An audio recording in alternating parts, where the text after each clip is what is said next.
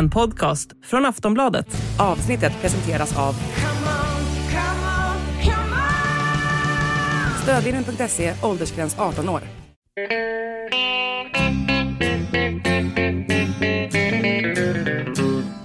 Hello out there, we're on the air. It's hockey night tonight.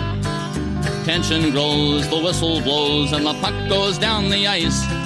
The goalie jumps and the players bump, and the fans all go insane. Someone roars, Bobby scores at the good old hockey game. Oh, the good old hockey game is the best game you can name. And the best game you can name is the Hallå, good old hallå, hallå, hallå, hallå, hallå, hallå, hallå, hallå, hallå, hallå. Yes, hallå morsning! Välkomna till 2023 års första NHL-podcast med Jonathan Jonis Ekeliv i Stockholm och mig Per Bjurman i Rancho Mirage utanför Palm Springs i Kalifornien. Oj, oj, oj, det är klassisk mark faktiskt för NHL-podden. Det kanske inte låter så med tanke på att det huserar inte så mycket NHL-lag. Däremot ett AHL-lag i Palm Springs numera. Men eh, ett av våra mest klassiska avsnitt har vi ju spelat in eh, typ på samma hotell till och med. Ja, det är mitt lilla home away from home, eh, det här. En, en resort i just Rancho Mirage. Och jag har suttit där några gånger när vi har spelat in. Och bland annat då den klassiska gången vi tjatade om när jag fick lämna poolen och springa tillbaka så vi fick börja om. Ja. Eh, ja, den har vi pratat om så många gånger, men det var ju speciellt. ja, det var speciellt. Så det, vi Ja. hoppas, eh, eller ja, på ett sätt hoppas vi på liknande nu, för då har det hänt något enormt i NHL i så fall om vi skulle börja, liksom börja Ja. om från början. Ja. Ja, men du, nu när du nämner AHL-laget här som ju då heter Coachella Valley Firebirds. Så ska jag faktiskt se dem ikväll. Ah, okej. Jag- Jag tyckte jag såg någon hint om att du skulle gå dit. Och det är alltså ikväll du ska smyga till, eh, till AHL helt enkelt. Ja. Ja, till den helt purfärska eh, eh, arenan, vad fan heter den nu då? Acrisure Arena i Palm Desert. Eh, och där de möter Colorado Eagles ikväll, alltså Avalanche eh, AHL-lag. ja, just det, just det. Ja, det blir lite spännande. Det, det sägs att de här första matcherna man spelar här har varit braksuccé publikt. Alltså det är ett jäkla drag. De har aldrig haft något eget lag här ute i någonting. Ja, just det. Bara skollag. Och ja, det är några svenska på De går ju bra också. Eh, De leder i västra konferensen, eh, Firebirds. Ja, det, det, det, ja, det är, och det är alltså Seattles farmarlag ska vi lägga till då. Ja, precis. Eh, Gustav Olofsson är med och den andra, vad heter han? Jesper Fredén. ja, precis. Ja. Och sen ska vi ju nämna också att det, han är inte aktuell just nu för han är ju och spelar JVM typ när vi sitter och spelar in här. Men Shane Wright var ju nere i några matcher och gjorde succé också i Coachella Valley. Just det, just det. Om jag skulle spela ett AHL-lag så skulle jag vilja göra det här, det kan jag säga. Ja, jag har förstått- jag har förstått det det. Du, du vantrivs inte i, i den där uh, ökenstan. Nej, men nu är det ju vinter och faktiskt lite kallt här det var inget, eh, inget vidare väder. Nej. Det är inte som man ligger vid, vid poolen. Det Nej. kanske. För det, så var det, det är det jag är van med när, när vi spelar in. Att, det, att du, du sitter och, och svettas av solen och, och palmrasslet eh, viner Ja. i, i mikrofonen. Ja. Ja, ja men eh, fint ändå. Hör du, eh, hur eh, får man säga, fråga hur nyåret var för Mr Ekeliv? Hur känns det att vara inne i ett nytt år? 2023? Ja då, nej men eh, det, det, det känns väl bra. Det var ett, ett bra nyår. Eh, jag höll på att jag kom inte ihåg så mycket av det. Det är ju ett dåligt tecken. Eller kanske ett bra tecken, jag vet inte. Nej men det var en fin nyårsafton och eh, betydligt lugnare julhelg och sådär. Så det, nej men jag har haft det bra. Sen vi spelade in senast, det var ju rimstuga senast vi satt här. Ja, vi tog ju en liten paus här mellan jul och nyår då och hoppade över mellandagen. Och det var det lika bra för jag var faktiskt sjuk i, i, i Los Angeles. Låg nedbäddad, förkyld. Det hände ju nästan aldrig. Nej. Eh, men alla i LA var sjuka som jag träffade, så det kom ju som ett brev på posten. Ja. Åtminstone så slapp ju det här eh, oväderskaoset som eh, när kung Bore liksom slet tag i nordöstra USA. Ja, hemma i New York ja. ja. Fast det var ju värst uppe i Buffalo. Inte så mycket i New York. Ja, okej. Men det är så är det. När det händer i, i delstaten New York så börjar det rassla med sms och så är allt bra alltså. Men det är faktiskt sex timmars bilresa upp till Buffalo. Ja, men eh, det var väl skönt att få vila en vecka också. Nu har vi desto mer att prata om idag, hoppas vi. Ja, precis. Nu har det ju hunnit gå ett tag sedan vi spelade in och det har ju hänt en hel del i NHL sedan dess. Eh, och apropå vinter kanske vi får eh, börja vid en klassiker så här vid nyår. Winter Classic, ett fenomen nu som har ganska många år på nacken och som inte riktigt känns lika modernt och spännande nu tycker jag. Men Eh, ja, och det var inte ens på nyårsdagen som det brukar vara, utan det var först den 2 januari som Boston och Pittsburgh möttes på extremt klassiska Fenway Park där i Boston. Det kommer tydligen att, att vara så fort. Det är 2 januari som gäller. Det blir inte nyårsdagen. Ja, det gillar man inte. Det har med tv och sånt att göra. Det är så mycket annat. Det är så mycket collegefotboll på nyårsdagen. Ja. Så att det krockar. Men det känns ju fel. Det är, det är typiskt NHL och inte liksom... liksom ah, det går att rucka lite på alla traditioner. Ja, det, de betyder inte så mycket i slutändan. Nej. Släng på reklam på, på tröjan och så vidare. Det, Ja, Det var Nej, de var på Fenway Park i Boston och Fenway Park är liksom en helgedom i amerikansk idrott. Det är den äldsta arena som fortfarande används. Det är 110 år har Boston Red Sox spelat där. mm, det är nästan så att den bräcker i tradition. The world's most famous arena. Det är inte bara nästan, det, är, det gör den verkligen. Det är mycket större i, med Fenway Park i, i USA. Det är så här, så pilgrimsresor gör amerikans, amerikaner dit för att se på baseball där.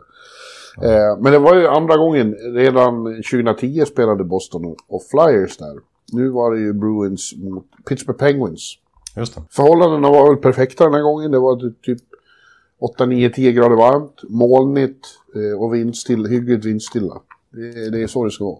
Ja, det är så det ska vara. Annars har jag varit med om några haverier då när isen har smält eller eh, det varit svinkallt eller sådär. Ja, eller så snöar. Snöar kan det göra till och med. Ja. ja, men här var det väl eh, perfekta förhållanden som du säger. Det märks ju jämfört med för 10-15 år sedan att eh, tv-produktionen runt, runt sådana här evenemang har utvecklats och blivit bättre. Att det, det är ju rätt, tycker det är en rätt bra tv-upplevelse nu också till skillnad från tidigare. Det är en tv-upplevelse. Jag har ju varit på plats ett antal gånger och tycker inte det är så kul. För på Nej. plats ser man ju, man ser ingenting. Nej. Utan man får lov att följa från tv i alla fall. Ja. Och eh, jag är ju inte så förtjust i kyla och så. Nej, det är därför du sitter där borta i, i Palm Springs just nu kan jag tänka. Logistiska problem eh, som alltid... Jag, jag kommer ihåg 2014 då var vi ju på Big House i Michigan. Just det. 110 000 eller sånt där. Ja, det var den största folksamlingen jag varit del av. Men det var ju miserabelt. Det började också snöa liksom. Och, och sen att ta sig därifrån och sånt. Var bedrövligt. Så att jag trivs mycket bättre i tv-soffan då. Men eh, samtidigt så är det ju som du säger. Det, det har ju liksom... Nyhetens behag kring de här utomhusmatcherna har ju också liksom klingat av. Ja. Det känns som ett jippo. Jaha, nu måste vi igenom en utomhusmatch igen. Men de har åtminstone gjort några färre. Ett tag var det ju total inflation i utomhusmatcher. Ja, det var ju så att man knappt höll räkningen på dem och att man eh, liksom, chockades och inte chockades när det plötsligt var en utomhusmatch eh, kvällen. Liksom, eller på natten Ja. när Sverige man skulle följa helt plötsligt. Ja. ja, vi får se. Nä, nästa år, eh, det vart ju bestämt nu då. Eh, den blir i Seattle. Det blir expansionslagen Kraken mot eh, Vegas Golden Knights på baseballarenan i Seattle. eh, T-Mobile Park. Ja. Den tycker jag känns lite spännande. Det är ju ganska milt klimat och eh, eh ja, lite kittlande stad att vara i. Ja, det kommer ju säkert vara en... Eh, jag, kan, jag känner också att det är en ny utomhusmatch och så här, så jag blir, inte, ah, jag blir inte sådär. Men jag kan tänka mig att det kommer vara en jättehappening i Seattle och intresset är ju redan enormt där. Och det känns som att eh, med tanke på att det inte har varit något NHL-lag i Seattle under alla dessa år, ja, förutom, förutom för över hundra år sedan då, så kanske underskattade marknaden lite där, alltså med tanke på att det redan nu är liksom en kassako för NHL och att det, är- det är inget Ja. konstigt egentligen att de får en Winter Classic här, för NHL kommer tjäna gigantiska pengar där borta i Seattle och förlägga det här liksom statement-eventet där. Ja. I och med att de två får den där matchen nu så finns det bara tre lag som inte har spelat någon utomhusmatch under den här moderna eran. Vet du vilka?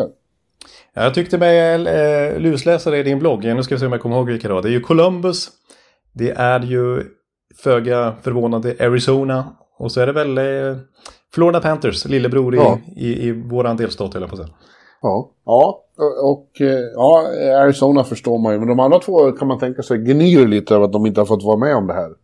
Ja. Eh, Men nu blir det, och- just Ohio tror jag, där i Columbus, de, kommer, de borde ju få en sån här Stadium Series nästa år då, tycker man. Ja, Columbus är ju, det är ju också liksom, även om de är dåliga nu, så är det, så är det, skulle det vara, tror jag, succé där. Columbus mot eh, Pittsburgh i, på någon arena där. Ja, de har ju relativt stort intresse lokalt i alla fall. Eh, de, som Josef Boumedienne eh, brukar påpeka, han som jobbar nu i Columbus, att det är, liksom, de har ju, det är inget annat proffslag i någon annan stor liga. De har stora liksom i college-sporten men de har inget NFL eller NBA eller MLB-lag där. Så Columbus Blue Jackets är faktiskt ganska stora i Columbus. Alltså. Ja. Mycket uppmärksamhet till lokalmedia och sådär och, och de har ju bra med publik på läktarna ofta. Trots att det går svagt. Synd att de är så dåliga. Ja, det är det. Trots det, liksom, det, var ju, det var ju inte tanken när Gaudreau skrev på. Liksom. Nej.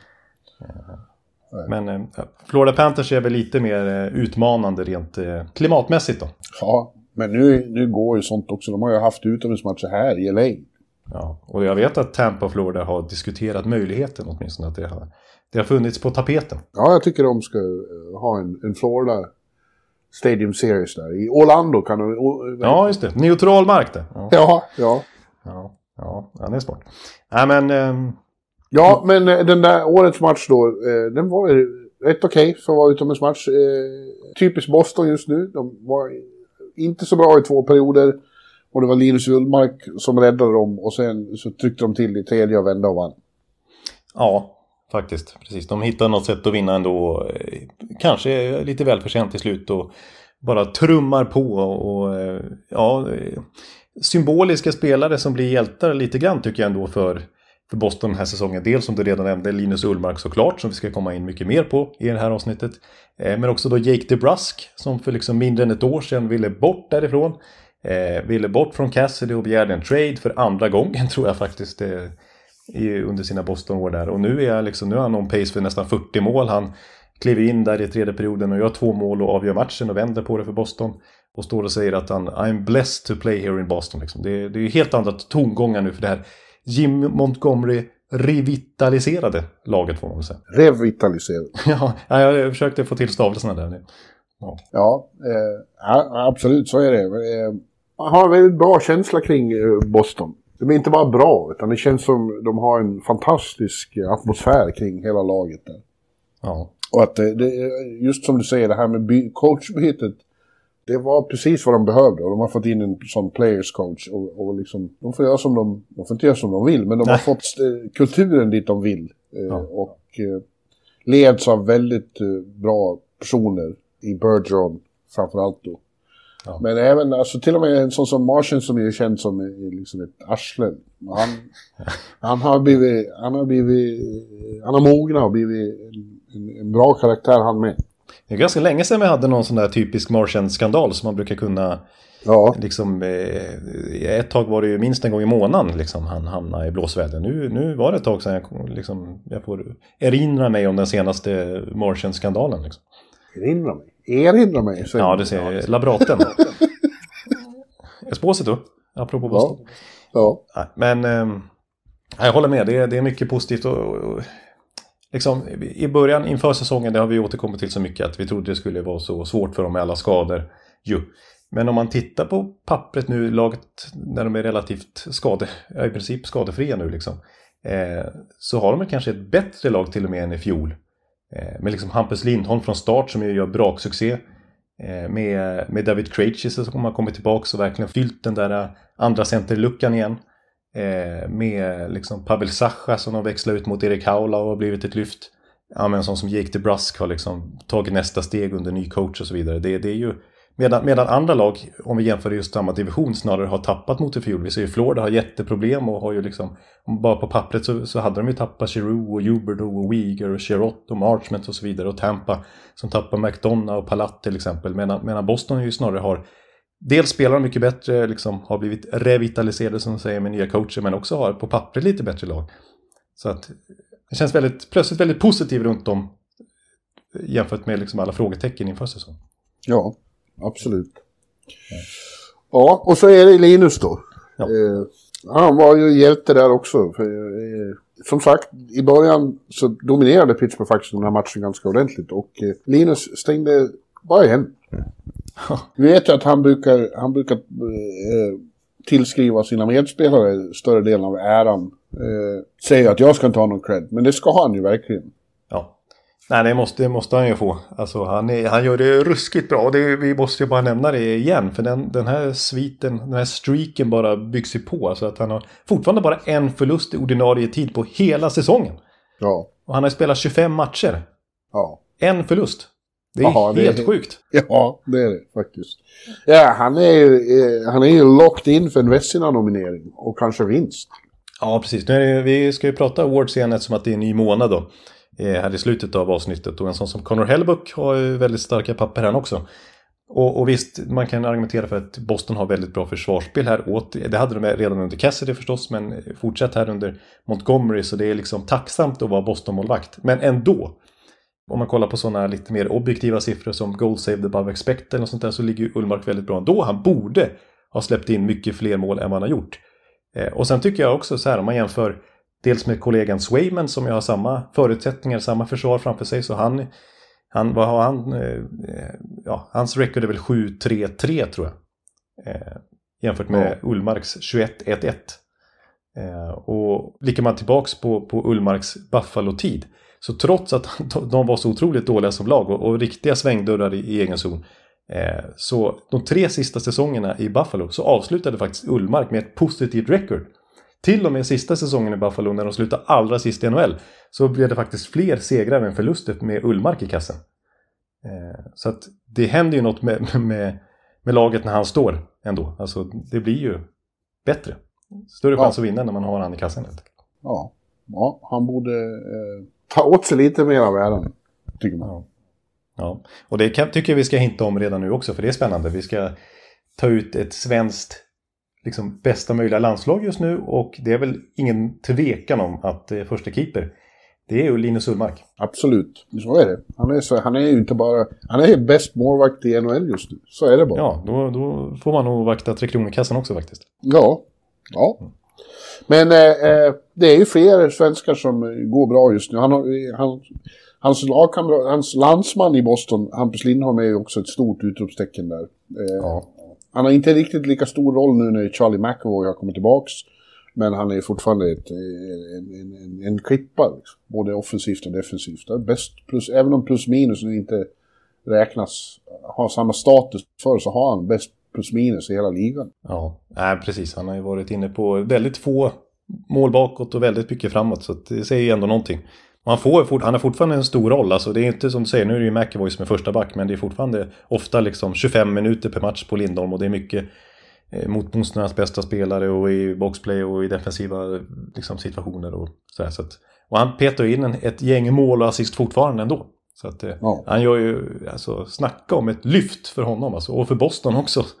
Med att få in han i, i dynamiken. Precis som, som eh, Ullmark så verkar han också otroligt lycklig över att spela i Boston. De pratar hela tiden om att de kan prata mycket som helst om hur, hur underbart, underbar stämning de har i det där laget. Ja, det måste ju vara den främsta nyckeln då. Till Ja. succén. Att, att, det, att alla verkar trivas så enormt bra liksom, och lyfta varandra på något vis. För alla gör ju kanonsäsonger och man tycker att liksom Bergeron och Marchand och de här det, liksom, det borde ju tappa någon gång. Visst, årgångsviner, de, de blir bättre hela tiden. Men korken borde ju vara öppnad för länge sedan. Så att de liksom... Jag vet inte vad jag håller på med för, med för metaforer just nu. Men det är någon synergi där som gör att alla bara lyfter sig. Ja, ja. Ja, men som du säger, det, eller det säger du inte, var jag som sa det. eh, det du har skrivit det i, i körschemat. Det är ju fler svenskar som är helt... Mika Zibanejad har, har vispat upp en ny formtopp här eh, Ja. runt årsskiftet. Gör mål varje match. Eh, två mot, ett mot eh, Tampa strax före nyår. Han gör ju alltid mål mot Tampa. Han, alltså, det är ju Vasilevskis värsta motståndare.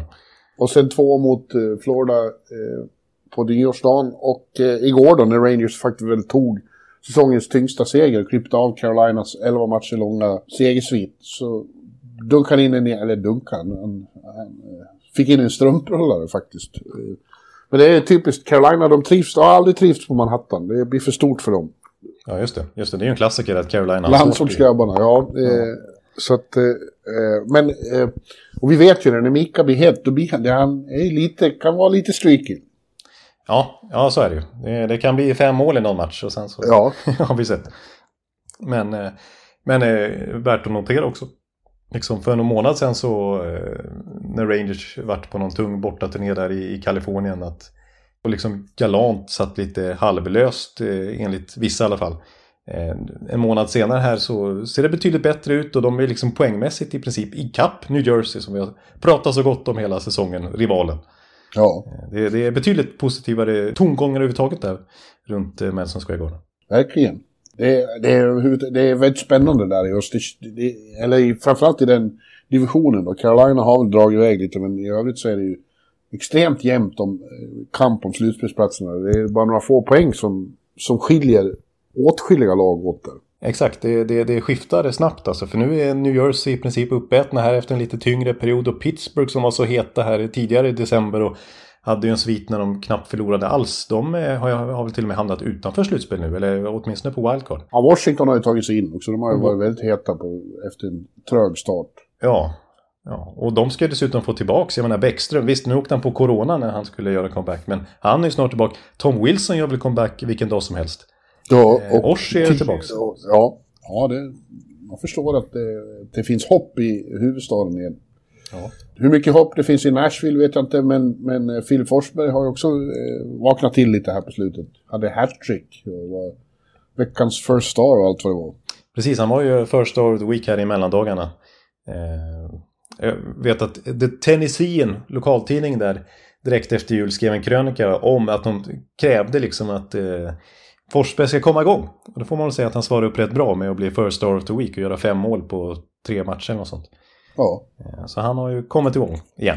Och vilket men det är, det är lite, det går, det, de är utanför slutspel och man börjar svårt att se att de ska klara det här. Men eh, jag vet inte.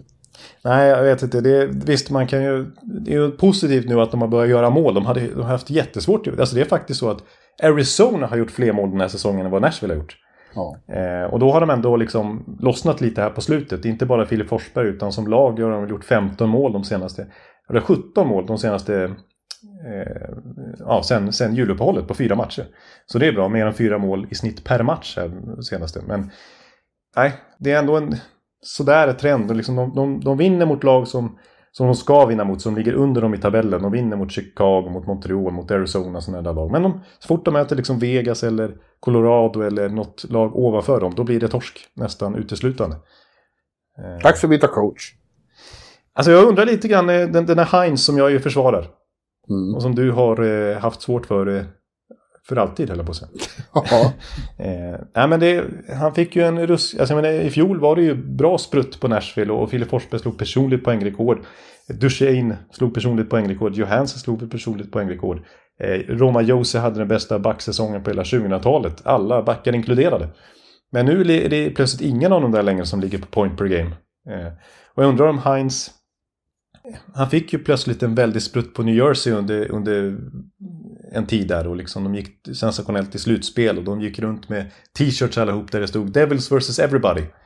Och det, det liksom, alla köpte hans koncept liksom ett tag där och sen så kraschade det och han blev sparkad och det sket sig fullständigt. Jag vet inte om man närmar sig det i Nashville nu också. Att, för det känns som att de underpresterar sett till vad de borde ha Ja. potential till att kunna. Även om jag inte ser dem som någon contender så, så ska de inte ha sådana här stora problem.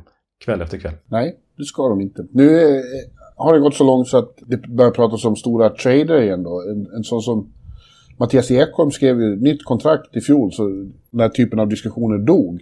Ja. Men nu är, nu är han eh, on the block igen sägs det i Nashville då. Att, eh, att det inte spelar någon roll att han har ett nytt fyraårskontrakt utan han kan bli tradad i alla fall.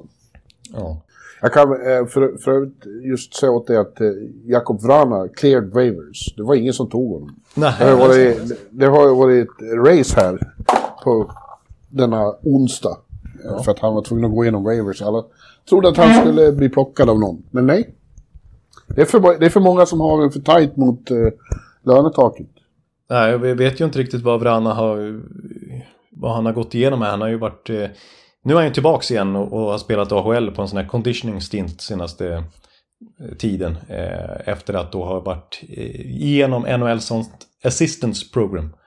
Som är Ja. liksom för att rehabilitera och, eh, om det är man har något missbruk av något slag eller mental ohälsa till exempel. Carey Price var igenom det till exempel. Men, så vet inte riktigt, men nu är Vrana ju tillbaks från det.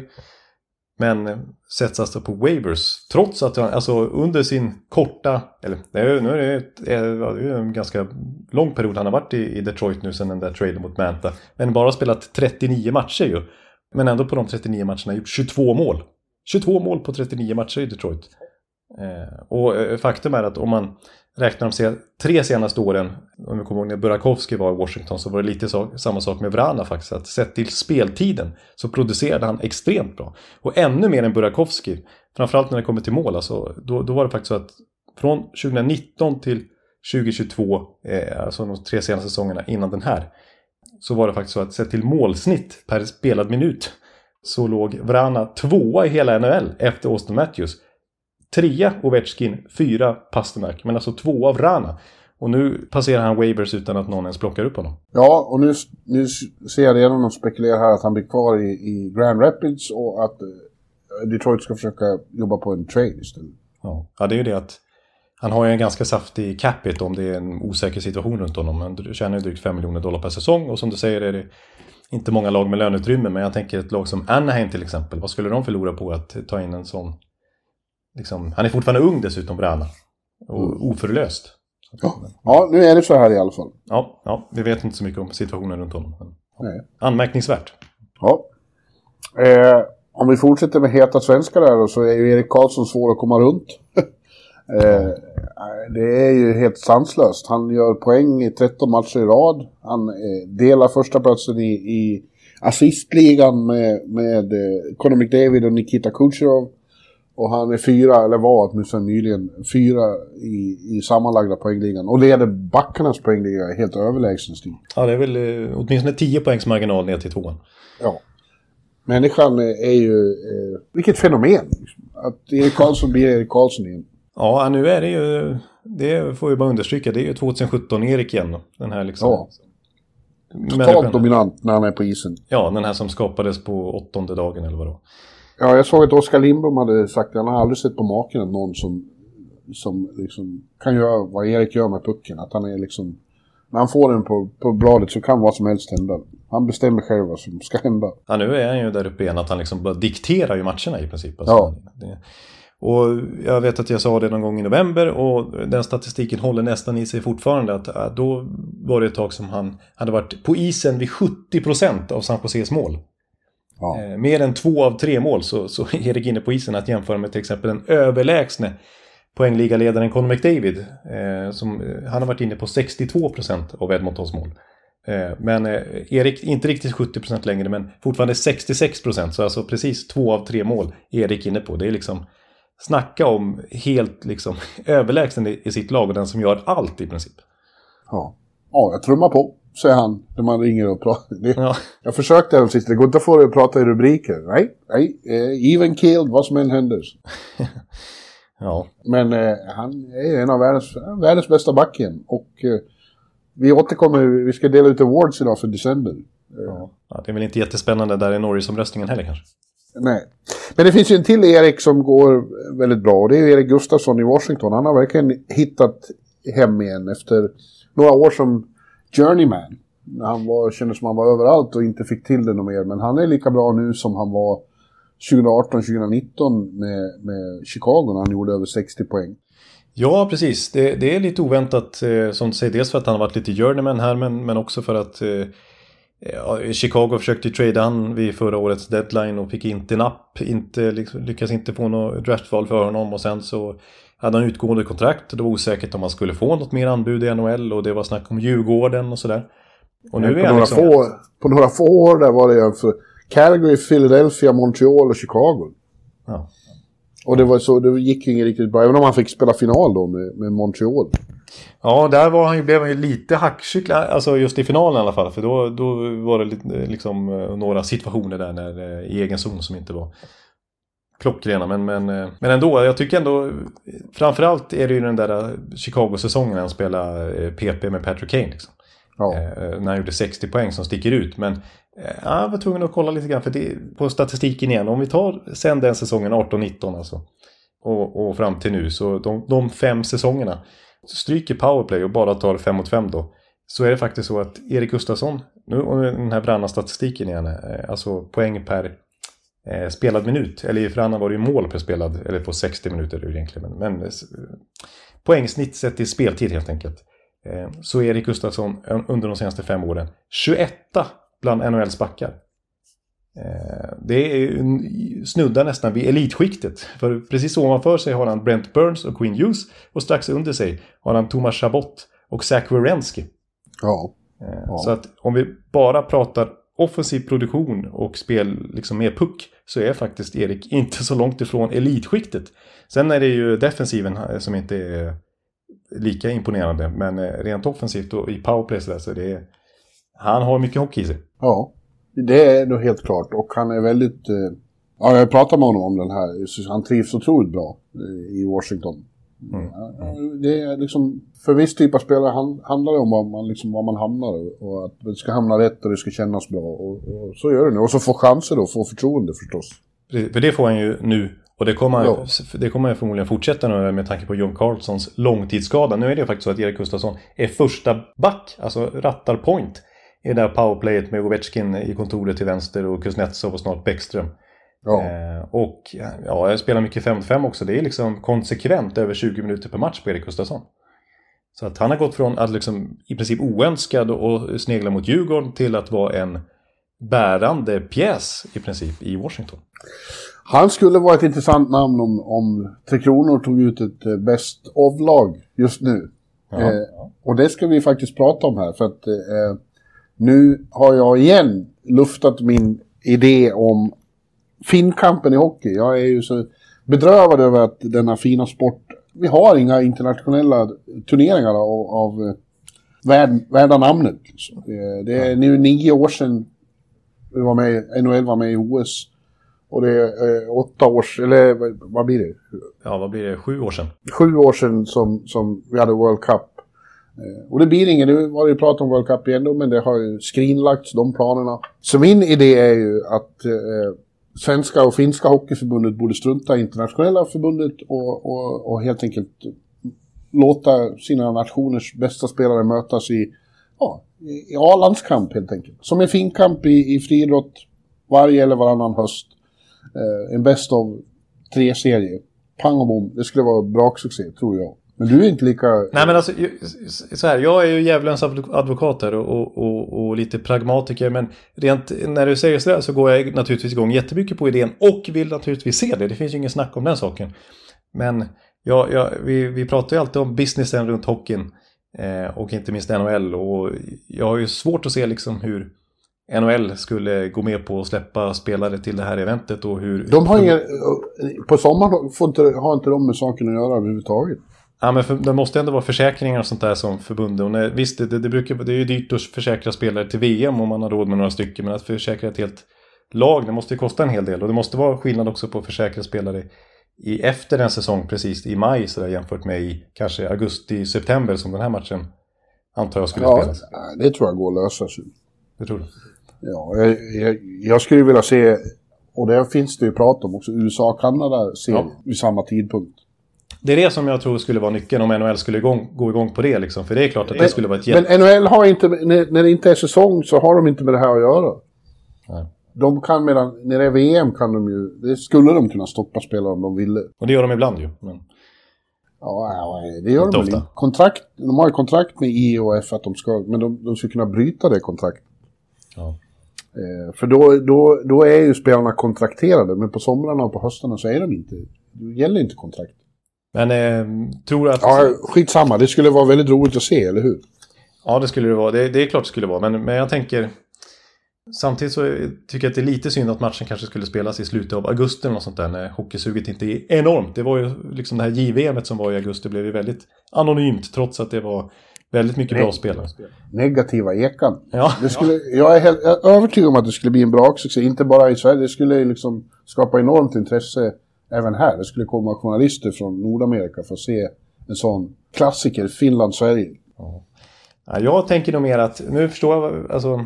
En match i Stockholm, en i Tammerfors och så varannan gång tredje matchen på liksom, eh, i, nationen som hade första match.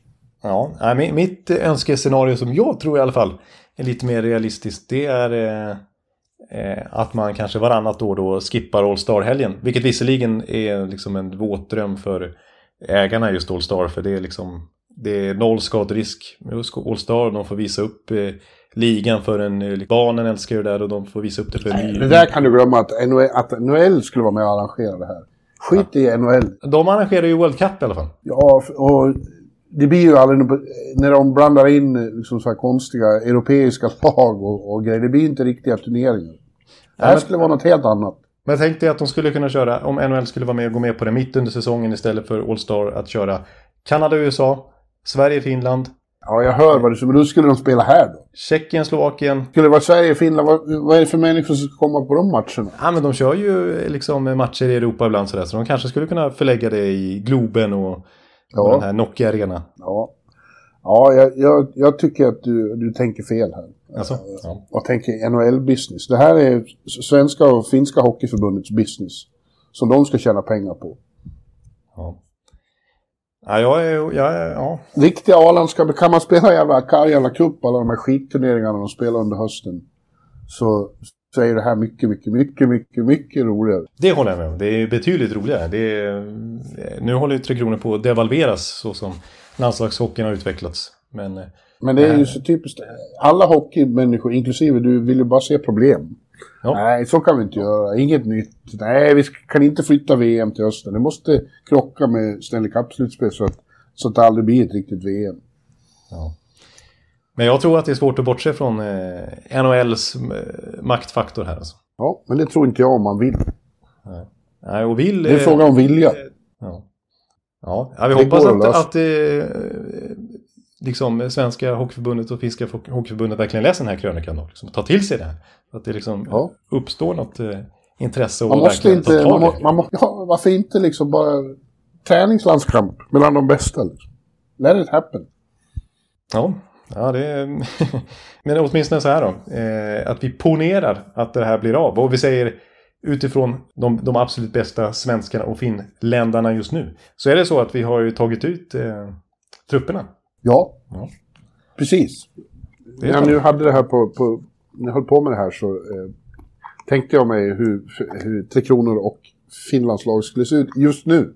Mm. Och om vi börjar med Tre Kronor då, så har vi redan nämnt. Linus Ullmark är ganska given första målis.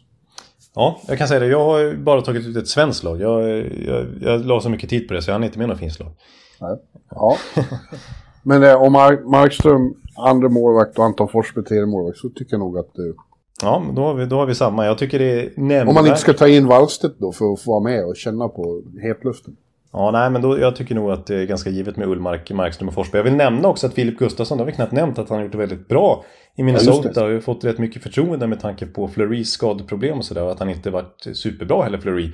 Filip Gustafsson har faktiskt ganska klart bättre statistik än vad eh, Fleury har hittills den här säsongen. Eh, Så det har varit ett lyft för honom, det där eh, Talbot-bytet och hamna i Minnesota istället för Ottawa. Det är ju dit Wallstedt ska sen också, just i Minnesota. Ja, precis. Han är ju nere i AHL just nu. Men Anton Forsberg är inte så dålig heller. Han höll nollan igår. Eh, jag skrev det, det, var ett par bra dygn här för... Eller året började bra för ångermanländska målvakter. Först var det Linus från Lugnvik Ja. i Winter Classic och så Forsberg då från Härnösand som håller nollan mot eh, Columbus. Ja. Ja, och, och Forsberg har vi ju pratat om lite de senaste åren, men nu har han verkligen stabiliserat sig, fått ett fint kontrakt där i Ottawa också, blivit en liksom, tydlig, etablerad, eh, bra NHL-målvakt. Ja, men hur ser deras backpar ut då, Ekan? Ja, det är spännande, för här finns det ju alternativ och här känns det som att det är väldigt, alltså dels liksom många i den lite mer rutinerade backgenerationen som har fått ett, eh, studsa tillbaks i år. Och sen Mm. många unga som tagit nästa steg lite grann. Eh, Ja. Så det är en väldigt bra backsida. Man får ju peta ganska bra namn här. Eh, Men eh, som vanligt så vet du vilken princip jag håller med efter. Jag vill ju gärna ha en vänsterfattad och en högerfattad i samma backpar. Ja, men jag med har tagit ut enligt den principen. Alltså okej, så då kanske vi eventuellt har samma backpar. Jag låter dig köra först då. Ja, jag tar ju det... Eh, av de här du säger mer rutinerade så skulle jag skulle ju eh, lufta Erik och Viktor Hedman. Även om Viktor inte har sin bästa säsong nu så är han ju en världsklassback. Mm. Så Erik och Viktor i första backpar. Det är ett bra backpar. Det får man säga. Och jag tycker Viktor har varit bättre här i sista tiden också. Ja. ja. ja. Och sen har jag Rasmus och Rasmus. Eh, det finns många Rasmus att plocka in. Men här blir det Rasmus Andersson och Rasmus Dahlin i andra backpar. Samma som jag. Ja. Men sen tredje då, det är svårare att hitta eh, fler writer. Ja, där har jag frångått eh, Ekeliv-principen och har Hampus Lindholm och Mattias Ekholm. Men med många eh, bakom som slåss om en plats där tycker jag. Det är både Klingberg och Rasmus Sandin och Adam Larsson och Forsling och Erik Gustafsson som vi sa och Brodin och Adam Bokvist. Mm. Ja, jo, det finns ju det finns några stycken. Ja, jag har en writare faktiskt, för jag är imponerad av hans säsong. Han, ja, det måste vara hans bästa NHL-säsong hittills, Adam Larsson. Eh, ja. Som har stor eh, del faktiskt i Seattles fina säsong. Så det är Lind Lindholm och, och, och, Larsson? Precis, ett riktigt shutdown-par. Ja, eh, ja. Och apropå plus minus, om vi nu vill lägga någon, någonting i det, så de ihop har plus 30. För Adam Larsson har väldigt fin plus minus statistik också, varit inne på väldigt få mål. Eh, det känns som att eh, de i, i den formen de är i nu eh, skulle man känna sig rätt trygg att slänga ut dem mot till och med Kanadas vassaste vapen. Mm. Men som sagt, det finns ju fler. Vi har ju väldigt bra backar, så är det ju bara. Mer framstående backar än forwards i princip. Och Klingberg har liksom, det har inte varit något kul i Anaheim, men det är ju fortfarande en stor back och kommer snart att hamna i ett bättre lag. Ja, det är möjligt att han... Just nu är ju han utanför och det är ju ja, ändå lite anmärkningsvärt att peta sådana i alla fall eh, namnmässigt stora profiler som, som Klingberg och Ekman Larsson. Och jag petar ju Ekholm och, och Brodin hamnar till och med utanför här. Som jag ja. annars eh, uppskattar väldigt mycket.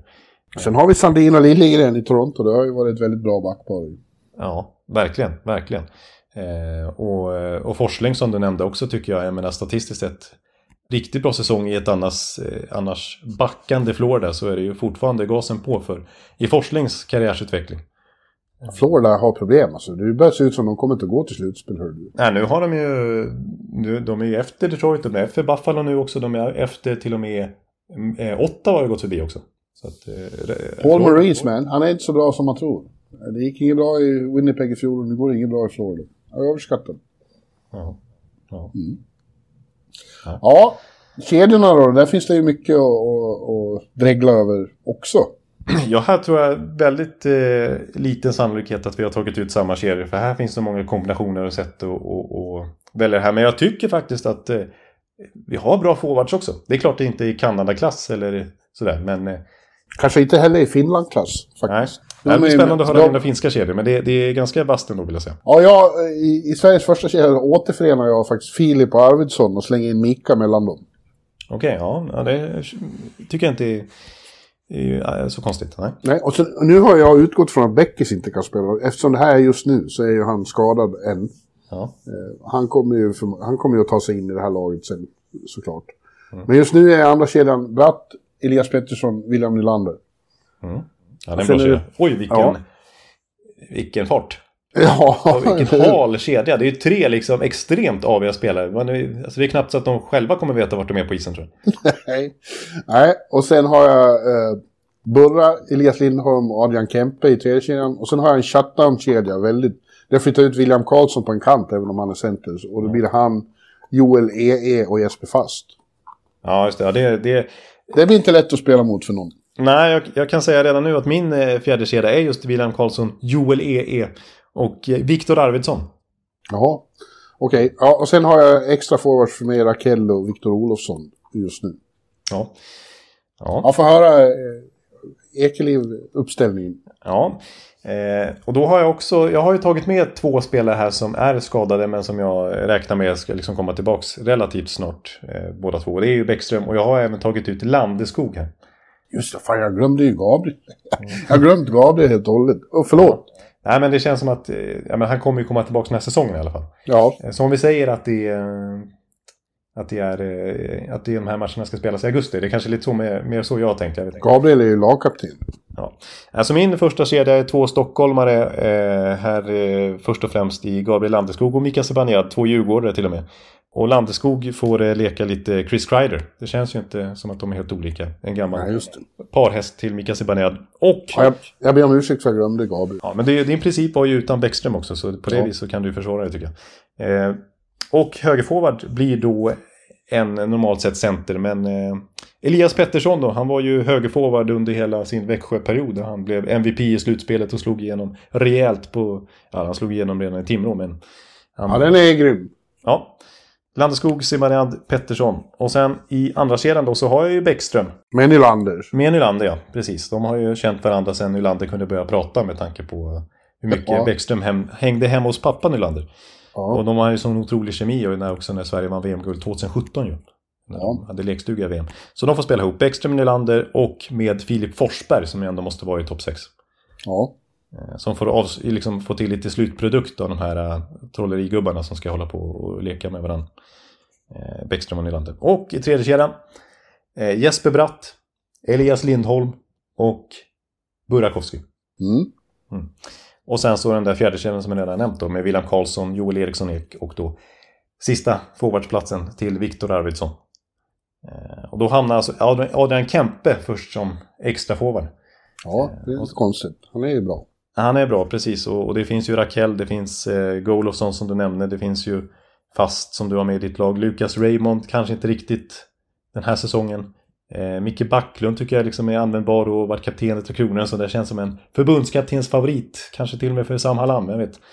Eh, men, eh, ja, men visst är det ändå ett ganska, alltså om vi väger in målvakt, eh, backa, försvar, så det, Tre Kronor har Ja, det, det har varit väldigt positiva tongångar kring landslagsstarka Finland här ett antal år. Men det här laget skulle kunna besegra Finland. Så är det. Ja, det skulle bli fantastiska matcher. Det är ju det.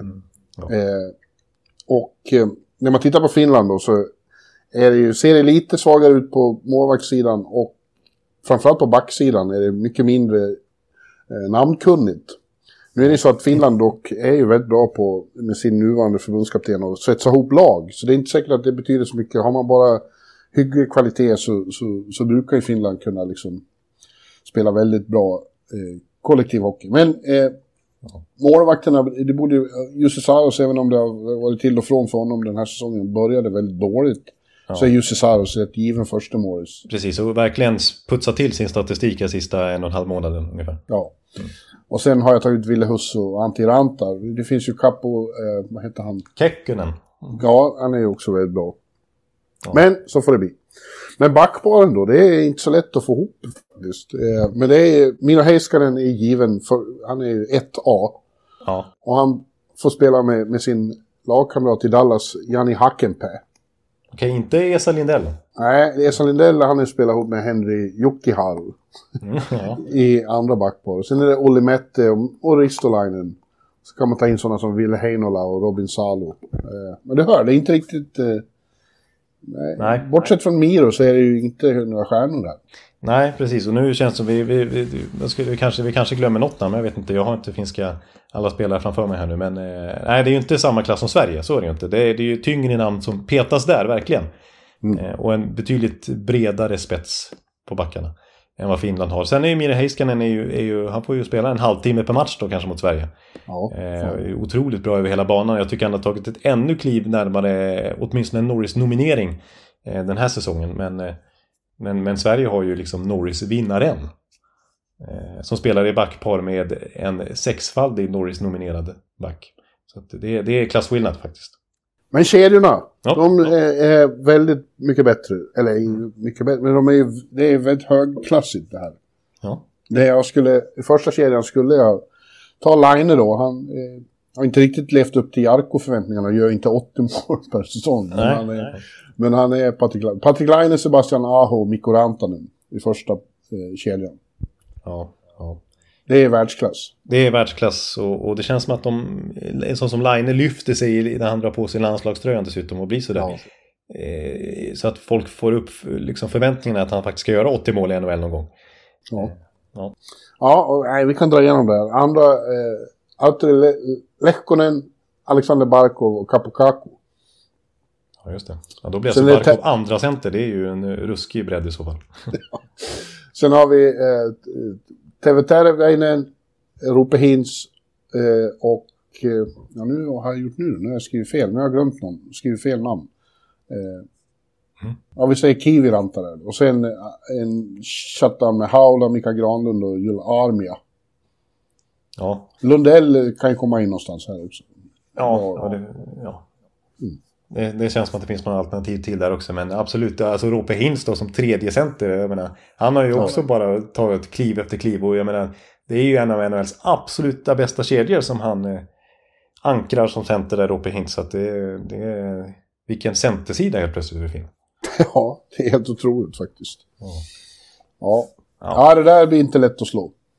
Nej, den forwardsidan är speciellt eh, topp 9 åtminstone är ju... Eh, det slår väl Sverige. Får man säga. Eh, även om jag tycker Sverige är stark också. Ja, ja det skulle... Fatta vad roligt det här skulle vara att åka över till Tammerfors och se och sen till Stockholm och se Game 2. Fattar du hur, vilken puls det skulle vara? Ja, det, ja det, det borde jag förstå ännu mer. Så att jag liksom verkligen eh, förbiser hindren och ser möjligheter istället. Förbiser. Ja, det ser jag. Vad var det mer så i början? Ja, ja. Ja. Erinra. Erinra och revitalisera något sånt där. Ja. Ja, ja, jag får vara språkpolisen från, från, från Borlänge här. ja, ja, ja. Eh, ja, men nästa vecka tar vi ut USA och Kanada, bara för sakens skull. Oj, vilka... Ja, ja, det, det, oj, oj, oj. Ja. Ja, ja, det är sjuka grejer alltså. Ja. Det är, ja, du får ju mig mer och mer hooked här. ja. Det måste lösas. Finkampen i hockey. Oj, oj. Ja, och USA och Kanada i, i, vad kallar vi det för något? Ja, the North American Series. Ja, ja. ja det kan nog eh, generera en hel del eh, tv-intäkter i en sån eh, tillställning. De pratar ju fortfarande om de här serierna mellan Kanada och Sovjet. Tidigt 70-tal. Ja, det är ju superklassiker. Ja. Och det, det måste vi... Det, jag tycker inte vi kan acceptera och leva med det här. Kan fotbollen ha alla sina jävla landskamper och turner, superturneringar så kan väl hockeyn försöka åtminstone. Ja. Men där, nu kommer skeptiken här igen och det är det som är grejen med hockeyn som är så speciell landslagsmässigt jämfört med eh, liksom i ytterexemplet fotbollen då. Att liksom hockeyn är relativt liten ändå landslagsmässigt. Det är, det är några... Och det beror ju på det. Ja, ja. Att vi aldrig får se de bästa mot de bästa. Nej, men att det är så pass få. Det är liksom fem, sex, sju landslag som, som gör upp. Som har, eh, sådär. Medan i fotbollen så är det ju sånt enormt intresse kring 50, 60, 70, 80 landslag liksom. Oj. Ja, jag, jag, jag jämför dem inte, men jag tycker det är ovärdigt att hockeyn... Är, den enda sport som är, liksom finns på samma premisser är basket. Ja, det, Och det beror på att det är som det är med proffsidrotten här i Nordamerika. Ja, precis. Och där är exakt. Och NBA, där är det ju samma sak. Att det är väldigt sällan... Ja, det är till OS har de ju börjat släppa sina spelare i alla fall. Men... Nej, det är svårt. Nej, med, med, det är ju USAs Ja. system som ställer till det. Men var negativ. Tack ska du ha. ja. Nej, men jag, jag är lite motvikt här och eh, tycker Jag vet, att jag, jag vet att jag har Marcus Leifby med mig i alla fall. Och, och får jag bara igång Marcus och han börjar propagera för det här, då kan de inte stå emot. Nej. Nej. Nej, det skulle vara intressant också att läsa en Marcus Leifby-krönika i ämnet. Det måste jag hålla med om. Ja. Så när du ser honom där på redaktionen så är du bjuder man vänta på, på ditt stöd. Ja, jag ska faktiskt påtala det så fort jag ser honom igen. Ja, Ja, bra. ja, så. Ja, men du... Eh, Ja, då har vi bara lite awards eh, för december då. Eh, Ja. Som vi vill avhandla. Det, det är ju så. Varje månads slut så eh, summerar vi lite grann. Eh, och gör en liten eh, update. Eh, och som vanligt, jag vet inte om du har tagit ut någonting den här månaden? nej, inte tagit ut. Jag har i huvudet vilka jag tycker ska vinna. Ja. Eh, och jag har ju då i norma normalen då så är det ofta du ser lite mer till själva månaden i sig bakom utifrån de Mm. här priserna medan jag blickar ju vem som leder racet fram till nu eh, inkluderat hela säsongen så att säga. Ju längre man kommer desto mer sitter det ihop på något vis. Ja, ja. Men eh, ja, vi börjar väl med, med den eh, där vi brukar börja med det absolut mest åtråvärda priset och det är ju Hart, MVP. Ja, men det är ju redan givet att det är ingen idé vi ens diskuterar. För Nej, Conor McDavid kommer att vinna. Han, han, han leder ju poängligan med, med, med liksom 15 poängs marginal. Ja. Helt egen, det är hans race nu. Ja, precis. Och jag, när vi pratar om honom och hans galna liksom facit eh, efter novembers slut. Då, då taktade han för över 150 poäng den här säsongen. Och nu har det gått en månad till. Och det är fortfarande över 150 po- poäng i, som, som han är on pace för så att säga. Ja, Det, är hans, han har ju verkligen inte avstannat utan det är ju, han har ju lyft sig ytterligare lite grann. Faktiskt den här säsongen. ja. ja. Det är mer frågan vilka som kommer att vara liksom mednominerade och få liksom äran och, och dela lite av hans glans. Ja. Ja, Och då är det väl, ja. Återigen, man, det beror ju på hur man värderar Hart. Men jag skulle tro att Tage Thompson och Jason Robertson ligger bra till. Ja, min tvåa, det är fortsatt precis som eh, senast Connor Hellebuck. Ja. ja. Erik Karlsson skulle kunna få Hart också. Eh, ta bort honom ur San Jose så är de ju, eh, då är det katastrof. Ja, då är det, eh, då är det nästan bra för San Jose för då... eh, Alltså, Då är de Conor Bedard. Exakt, han förstör ju lite grann för San Jose. Alltså, han är ju för bra för dem. Liksom. De, de behöver ju förlora mer för att liksom, riktigt bottom out. Du, så bra som Conor Bedard har varit i JVM så är det ju många som tycker att fler lag borde verkligen inse att det är dags att tanka. Ja, alltså det, det, det har man sagt några gånger förut. Och nu liksom, med Alexis Lafreniere var ju nästan eh, väldigt eh, enorma tongångar också. Men det här är ju på en ytterligare nivå, ingen snack om saken. Det här är det bästa vi har sett sen McDavid. Ja, det här är Crosby McDavid och så är det den här. Liksom. Det, är ju, det är ju den sortens generational talent vi ser. Ja, ja. En gång var tionde år max. Ja. Ja, så att, eh, grattis den som får honom. Om det blir Chicago eller eh, Columbus eller Anaheim. Det är väldigt mycket som står på spel i det där. Det förändrar hela organisationens framtid full, från grunden ju. Draftlotteriet blir väldigt spännande i år. Ja, faktiskt. Oj, oj, oj, oj. Ja. Ja. Men du, eh, vad tar vi sen då? Vessina? ja, vi kan ta Vessina då. Där vi ju redan hintat lite grann om vem vi tycker. Ja, ja, jag står fast vid Linus. Det var han, december. Han, är också, han var bäst då med ja, sen, och jag vill ju argumentera då för, för Hellebuck att han eh, verkligen är en värdig utmanare åtminstone till Linus med tanke på eh, ja, men vilken enormt stor del i han, eh, han har att, att Winnipeg eh, studsar tillbaka den här säsongen och ligger på slutspel och, och gör det bättre än förväntat. Eh, och om jag pekar lite på underliggande siffror igen då så eh, är det ganska liten diskrepans mellan de flesta lagen när det kommer till förväntat antal insläppta mål och faktiskt insläppta mål och sammanslag med, med gjorda mål och förväntade gjorda mål. Men om man kollar på Winnipeg så är det liksom en, en enorm diskrepans där mellan förväntat insläppta mål och insläppta mål i verkligheten. Eh, det skiljer över 20 där. Alltså att de borde släppt in 20 mer, mer mål än vad de har gjort. Eh, men de har inte gjort det utan de har fortfarande släppt in under 100 mål. Eh, och det har ju att göra med målvakten där. Som ju spelarna, lagkamraten där i Winnipeg gång på gång vidimerar att han är i sitt livsform, den Hellebucken. Ja. Ja, ja. Eh, Norris. Ja, det är Erik Karlsson i överlägsen stil. Han ska ha sin tredje Norris Trophy enligt mig. Eh, ja, det tycker jag. Alltså om man, när man eh, har sån offensiv, fullständig, liksom, jag vet inte vad jag ska kalla det. Det är ju, ja, när man spelar på den eh, gudabenådade nivån, då är det svårt att bortse från eh, att han är given. Ja. Tredje Norris i så fall. Ja, blir det. Ja, eh, Calder Trophy då. Eh, där är det mer ovisst. Där finns det mycket att, att, att välja på. Matty Ja. Beniers leder ganska eh, poängligan och- och det är väl han som ligger bäst till. Ja, men sen är det ju intressant hur man ska värdera målvakter eh, jämförelsevis med, med utespelare här. Men det, det, det är ju väldigt eh, bra målvaktsklass om man kan säga så. Det lät lite svengelskt. Eh, bland rookies med tanke på, vi har ju den här Korsetkov som håller på att slå rekord hit och dit och gör det väldigt, väldigt bra i Carolina. Eh, vi har Logan Thompson som ju har Just första spaden i. Vegas. Eh, ett riktigt topplag och, och radar upp segrar. Och så har vi ju då även Stuart Skinner tycker jag är nämnvärd med tanke på att han i princip har konkurrerat ut Jack Campbell och gör det väldigt bra i Edmonton. Eh, tre, åtminstone nomineringsvärdiga målvakter tycker faktiskt jag bland rookies. Eh, och sen som jag tjatade om redan senast så tycker jag även Owen Power är, är där och, och snuddar vid en nominering. Även om han inte gjort så mycket poäng. Han har fortfarande inte gjort ett enda mål den här säsongen. Bara 13 poäng så att säga. Kanske inte riktigt i paritet med förväntningarna men han, men han får ju, han är ju liksom, han har ju ingen chans till speciellt mycket PP-tid med tanke på att Rasmus Dahlin ju gör supersuccé och hand om pointen där i Buffalo. Men, men Owen Power ändå, alltså, som jag sa redan då, alltså, det är ingen, det är ingen rookie-back som har spelat mer än honom på 13 år. Han spelar mer än vad Moritz Seider gjorde den senaste Calder-vinnaren i fjol. Eh, och han, apropå plus minus, han har väl plus 13 eller sånt där Owen Power. Men det är Väldigt- för lite poäng skulle jag vilja säga. det är för lite poäng, men, men eh, enormt förtroende. Liksom, jag har inte sett det senaste decenniet en rookie får så mycket förtroende. Granato har fullt förtroende för honom i, i, över hela banan. Eh, så att eh, om vi bortser från poäng så är han ju redan väldigt etablerad där i Buffalo och en, en, en, en stöttepelare bakom Dahlin. Selke. Ja. Eh, där har jag faktiskt inte tagit ut något.